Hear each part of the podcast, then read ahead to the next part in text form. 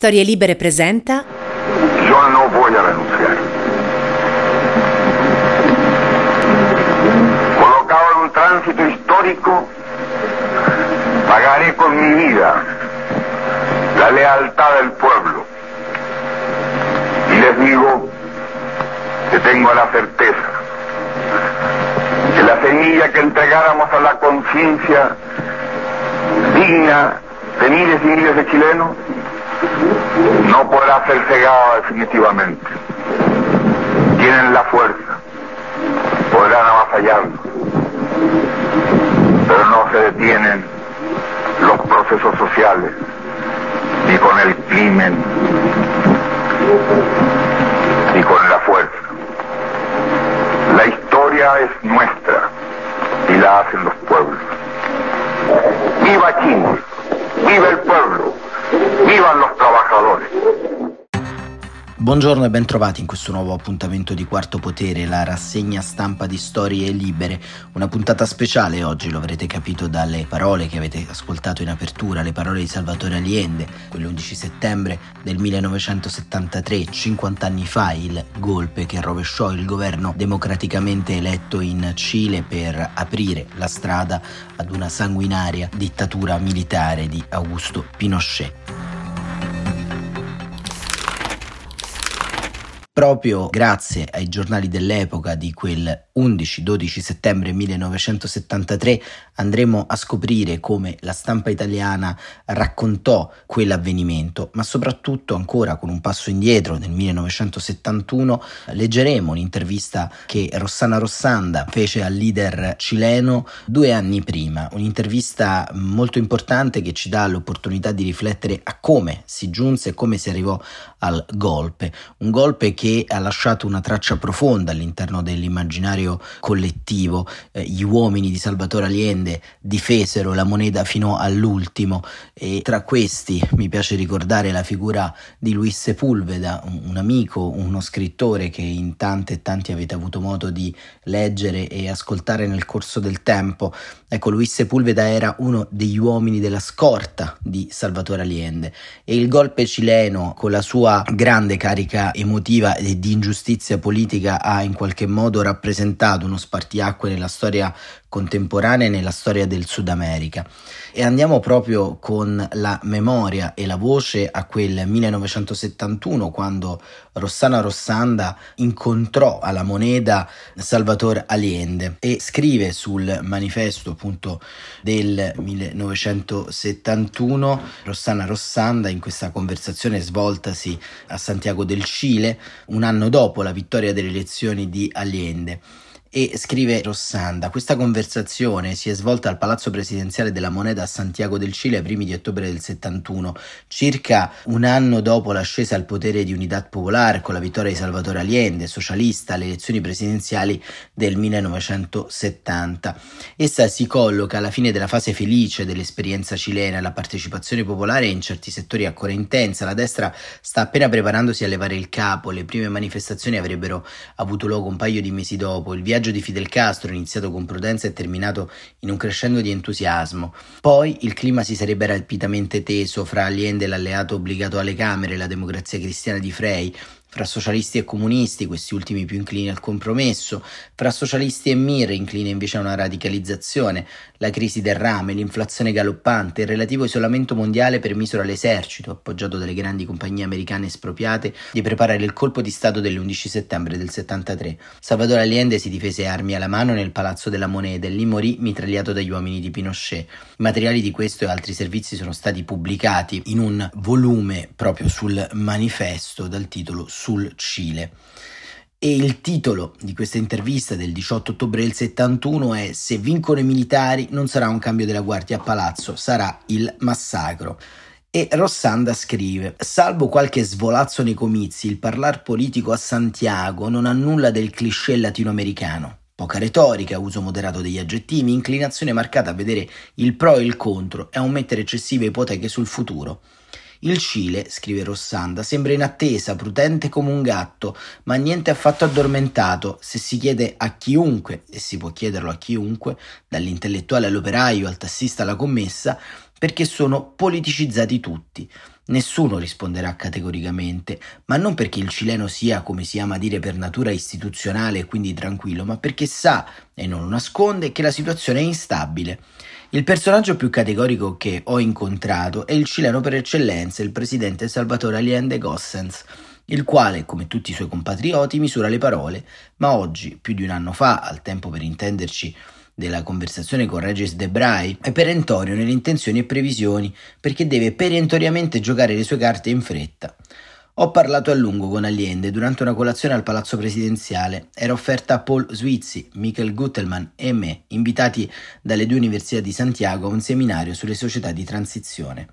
Questa nostra presenza aveva così sovranamente irritato i comunisti che questi avevano disertato i lavori del seminario e ci avevano mosso un attacco di straordinaria volgarità sul loro foglio non ufficiale, una sorta di paese sera che si adorna del nome di pretta ispirazione nazionalistica di puro Cile, definendoci gringos ignorantes, rinnegati, Pequintas e simili. L'invito del presidente, che pure ha solidi legami con il Partito Comunista Cileno, voleva dunque essere una lezione di stile non ignorava infatti che nessuno di noi, per essere invitato dal governo, aveva lesinato i suoi dubbi o contraffatto le sue posizioni. Pochi minuti dopo che eravamo seduti accanto a tavola mi chiedeva con un sorriso C'è qualcosa che la persuade, compagna, in questo paese?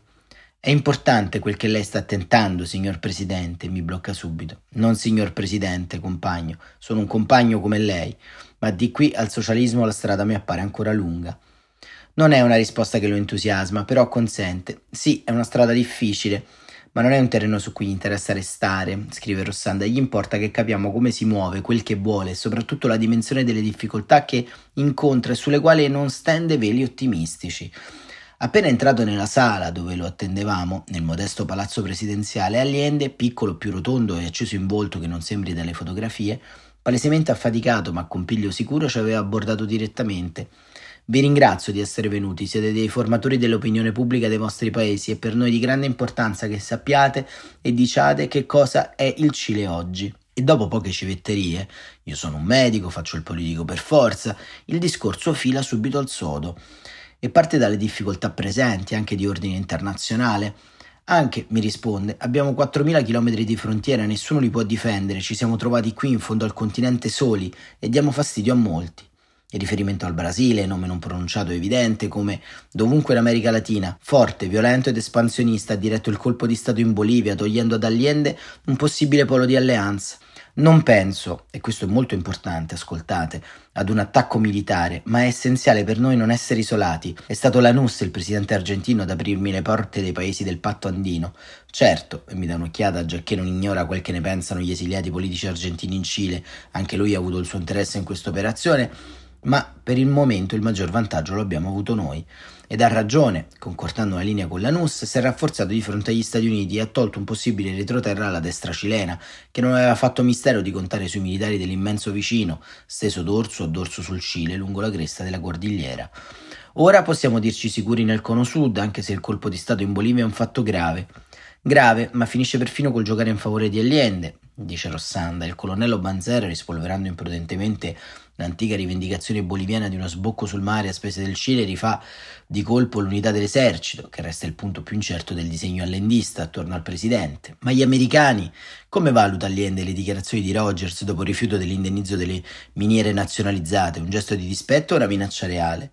Una minaccia reale, afferma, molto più di seria di quanto nessuno qui altrove sembra rendersi conto e ribadisce la sua argomentazione già espressa nella secca risposta al Dipartimento di Stato. Gli Stati Uniti non si rassegnano che un paese rivoglia le ricchezze che gli sono state rapinate e scaricano il ricatto su tutta America Latina. Ma differentemente da quanto afferma il settimanale Newsweek e appena più pubblicamente il grande giornale di Santiago, nemico di Allende, il Mercurio, il governo di unità popolare non solo non punta alla rottura, ma si muove con estrema prudenza, puntando a fondo solo dove, come nel caso delle miniere, il diritto è innegabilmente dalla parte sua. Tutta l'operazione del conteggio sugli indennizi all'Anaconda, alla Kennecott, che doveva arrivare al clamoroso. Non solo non vi dobbiamo niente, ma siete voi che ci dovete ancora circa 400 milioni di dollari. È stata condotta senza fragore, con il minimo ricorso agli slogan e un massimo di copertura da parte di esperti internazionali. Gli Stati Uniti, dice Allende, possono danneggiarci molto, tutti i pezzi di ricambio per l'industria del rame vengono dagli Stati Uniti e così i reattivi possono bloccarci la produzione da un giorno all'altro. Andrà così? chiede Rossand. Speriamo di no, dice Allende, abbiamo bisogno per questo dell'appoggio internazionale. Quali sono, domando, le difficoltà più gravi a breve scadenza? Anche qui una risposta senza perifrasi, approvvigionamento e divise. Il Cile ha bisogno di importare da sempre alimentari e oggetti di consumo, aumentati i salari per un valore reale che è calcolato a circa il 40%, ne è seguita una crescita della domanda dei beni di consumo e questi devono venire dall'estero, quasi 300 milioni di dollari quest'anno e più l'anno prossimo. Poi occorre pagare una quota di 360 milioni di dollari l'anno per coprire il debito estero paurosamente aumentato con la nazionalizzazione del miniere e non è un mistero che le riserve si stanno facendo esigue, sono ormai non più di 100 milioni di dollari. Dovete proprio pagare? chiede Rossanda. Il presidente mi guarda di sbiego. Il Cile terrà fede, pagheremo. Sono le grandi banche mondiali ed è un guaio farsele nemiche, dice Rossanda. L'unica voce e l'altra si portano via praticamente il gettito di quella sola fonte di divise che è il rame. Abbiamo bisogno di crediti, spiega Allende, non finge di averli trovati. In questo campo tutto è aperto, è aperto il problema con i paesi socialisti, stiamo trattando, niente è concluso, tutto è in discussione. C'è l'Europa, ma è lontana e come saprò poi la Fiat che pareva interessata a una facilitazione di rapporti per una grossa installazione in Cile si è improvvisamente coperta da mille garanzie governative. C'è la Germania, c'è il Giappone con tutti quei milioni e milioni di dollari imbarcati quest'estate, dovrà pure metterli da qualche parte e infatti si è affacciato anche il Giappone. Ma è chiaro che nessun paese di oggi, di fronte all'irritazione americana, ha finora puntato a una forte concessione di crediti al Cile, la cui riconversione industriale non sarà cosa di pochi giorni e dove la riforma agraria costerà per un pezzo più che non renda.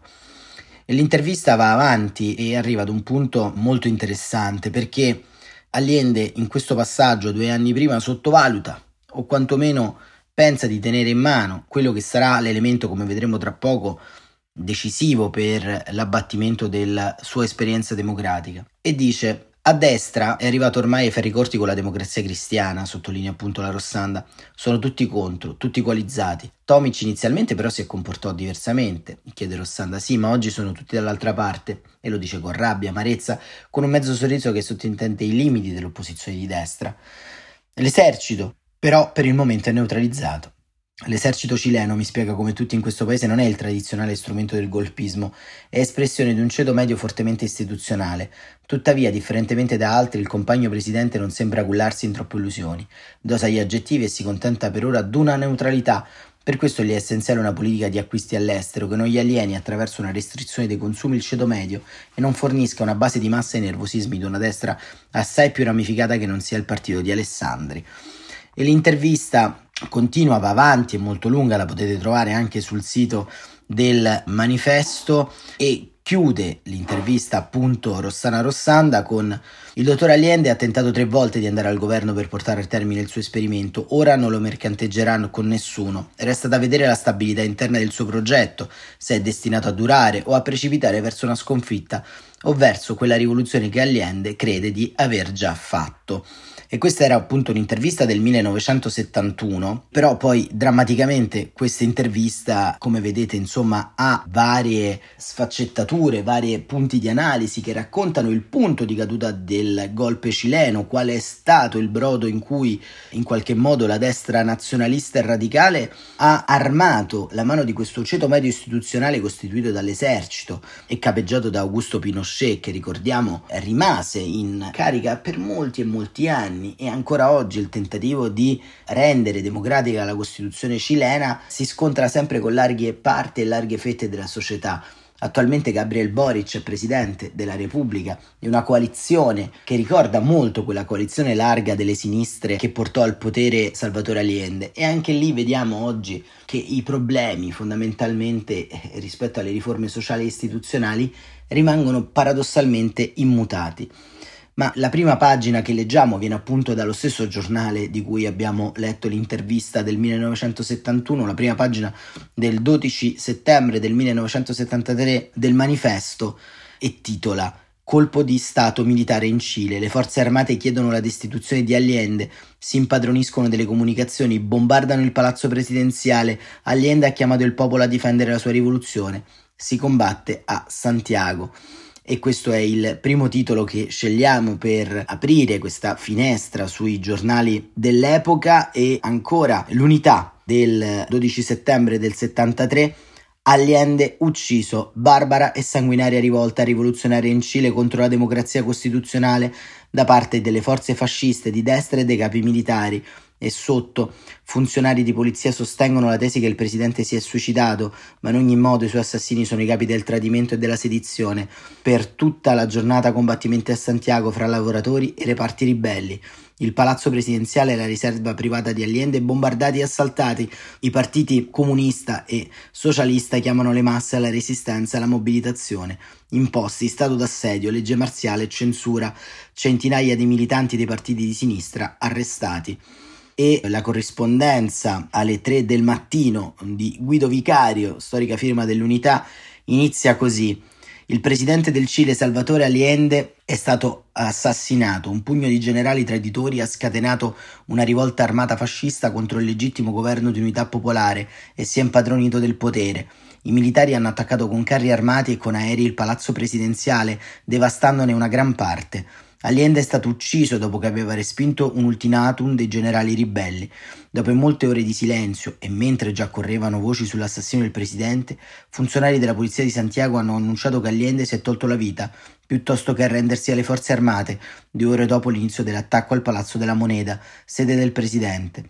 Secondo i poliziotti, insieme con Allende si sarebbe suicidato anche il suo amico e consigliere Augusto Linares. La polizia ha più tardi montato la messa in scena del suicidio. Il capo dei fotografi del Mercurio, il più importante quotidiano di Santiago, è stato accompagnato dalle autorità militari nel palazzo presidenziale per vedere il corpo di Allende, diverse ore dopo la morte.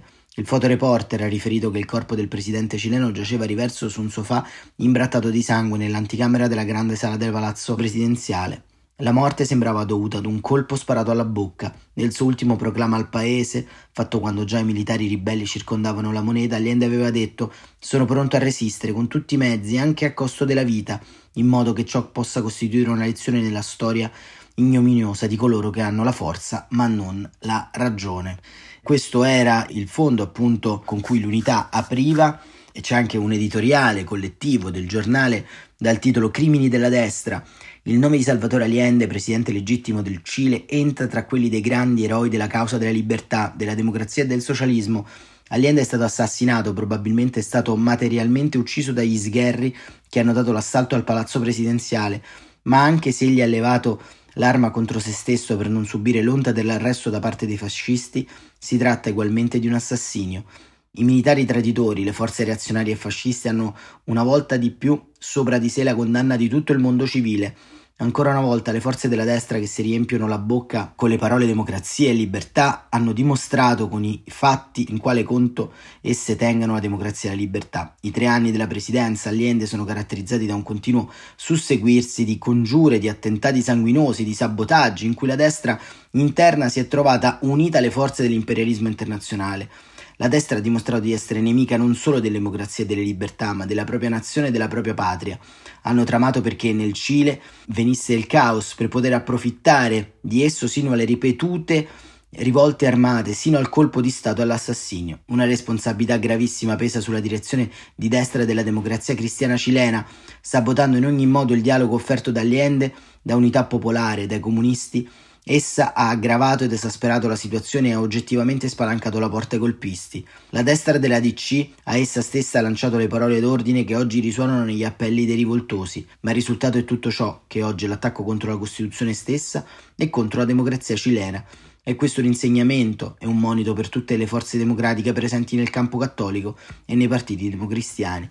Già in Italia la risposta popolare democratica si è cominciata a manifestare, essa già dimostra la sua unità e questa unità che bisogna opporre alle forze della reazione del fascismo, ciò che è necessario sia per sostenere le forze democratiche cilene, sia perché intorno all'avvertimento che quelle forze reazionarie interne al nostro paese che sono state più volte sconfitte, ma non hanno certo cessato di tessere le loro trame.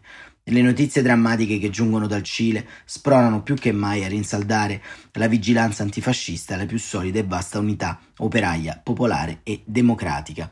Ecco, questo è anche un punto molto molto importante perché ovviamente in Italia il golpe fu vissuto con un sentimento di allarme, insomma siamo qualche anno dopo il 68, c'è il cosiddetto arco costituzionale che tiene vivo una sorta di alleanza strategica nei vari tessuti del paese tra Partito Comunista Italiano, Partito Socialista e Democrazia Cristiana, è ancora distante nella eh, memoria collettiva quello che avverrà poi, ovvero l'assassinio di Aldo Moro mm, anni dopo e un altro giornale che non esiste più, che è Lotta Continua, che poi svolgerà un ruolo importantissimo, va ricordato soprattutto nell'accoglienza della diaspora dei rifugiati politici cileni che sono ancora presenti, ad esempio nel nostro paese, in Italia, un'esperienza collettiva di eh, accoglienza molto importante. E Lotta Continua titola così il 12 settembre del 73 la DC cilena ha portato fino in fondo il suo piano fascista. Al servizio dell'imperialismo statunitense i militari hanno attuato un colpo di stato reazionario in Cile è l'ora della resistenza e della guerra di popolo, in Italia è l'ora della mobilitazione unitaria di massa, al fianco dei proletari cileni contro l'agente italiano dell'imperialismo e della violenza antiproletaria, la DC. Sentite anche il lessico totalmente, diciamo, desueto rispetto alle prime pagine dei giornali che leggiamo oggi. E da Santiago del Cile scrivono su lotta continua 17.30 ora italiana, una giunta militare composta da Pinochet, comandante in capo dell'esercito, Merisio, comandante della marina, Guzman, comandante dell'aeronautica e Mendoza, generale dei carabinieri, ha annunciato la avvenuta destituzione del presidente Allende. L'aviazione ha bombardato il palazzo presidenziale, ci sarebbero diversi morti e feriti. Mentre andiamo in macchina non si conosce ancora la sorte di Allende. Secondo alcune voci il presidente starebbe per riparare a Cuba o in Argentina. Con un proclama i militari hanno introdotto la legge marziale. In varie città importanti, compreso Valparaíso, i reparti dell'esercito hanno occupato le sedi del Partito Comunista e delle organizzazioni di sinistra, arrestando numerose persone. È stato confermato lo stato di assedio in tutto il paese. I collegamenti sia aerei che telefonici con il Cile sono stati sospesi. In un proclama successivo, ripetuto attraverso la radio e intercalato da marca militare, la giunta militare ha annunciato la popolazione deve rimanere tranquilla in casa, nessuno deve lasciarsi incitare alla violenza, tutti coloro che non obbederanno agli ordini militari verranno perseguitati e giustiziati secondo le leggi militari. La stampa e tutti i mezzi di informazione facenti capo a Unità Popolare devono sospendere le proprie attività, altrimenti si espongono a rappresaglie di qualsiasi tipo. E ancora continua la corrispondenza, reparti della Marina Militare cilena si sono sollevati stamattina da Valparaíso, il porto principale del paese, a circa 140 km a nord di Santiago.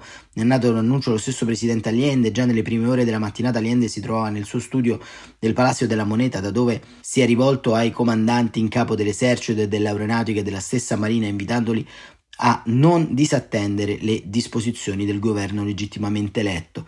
Nel contempo, ingenti reparti di truppe hanno preso posizione intorno al palazzo della piazza principale di Santiago. Qualche ora dopo, la radio dell'opposizione annunciavano che le forze armate e che la polizia avrebbe costituito una giunta militare con funzioni di governo provvisorio. E continua appunto la corrispondenza, lotta continua con l'ultimo proclama del Partito Comunista diffuso un appello in cui afferma che il popolo cileno è disposto a fare i più grandi sacrifici in difesa delle proprie conquiste.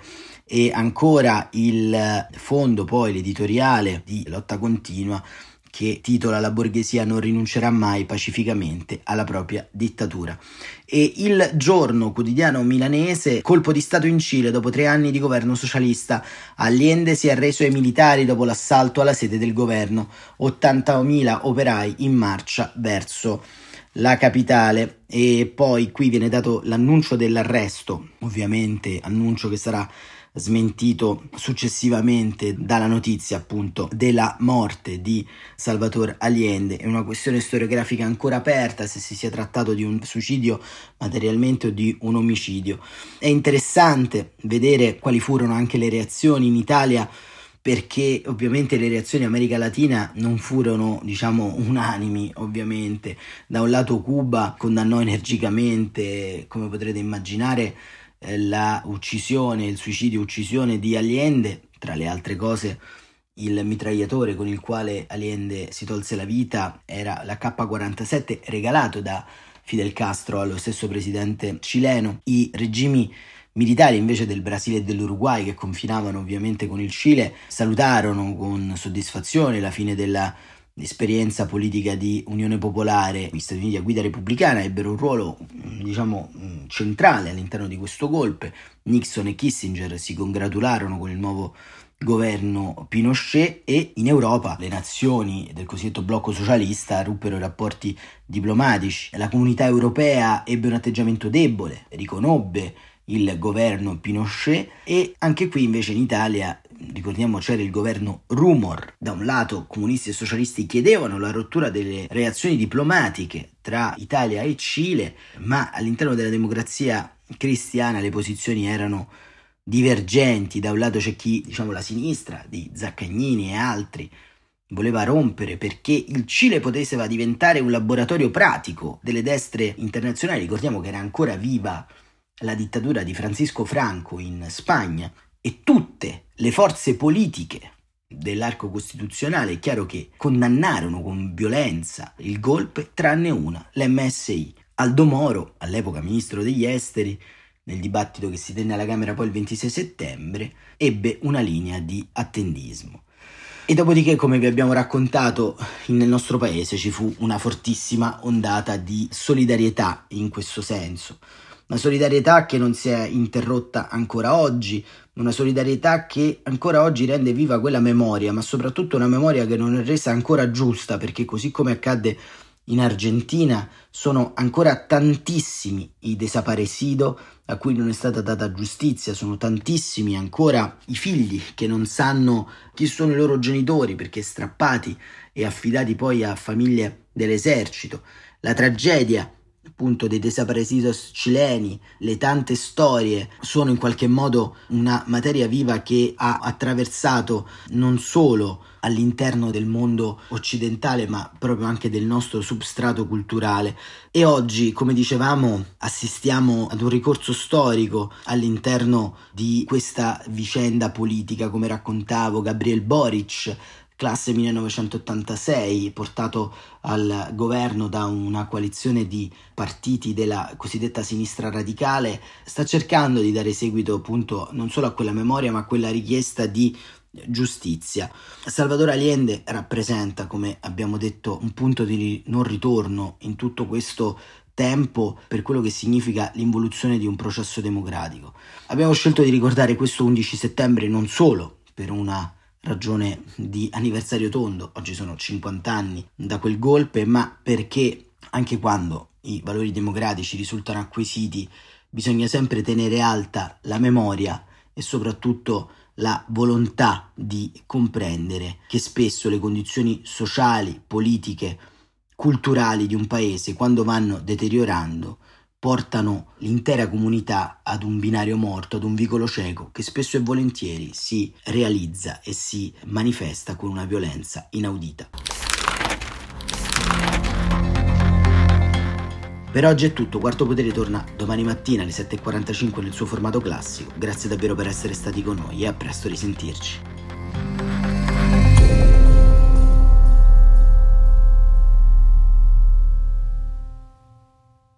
Una produzione storielibere.fm di Gianandrea Cerone e Rossana De Michele. Coordinamento editoriale Guido Guenci.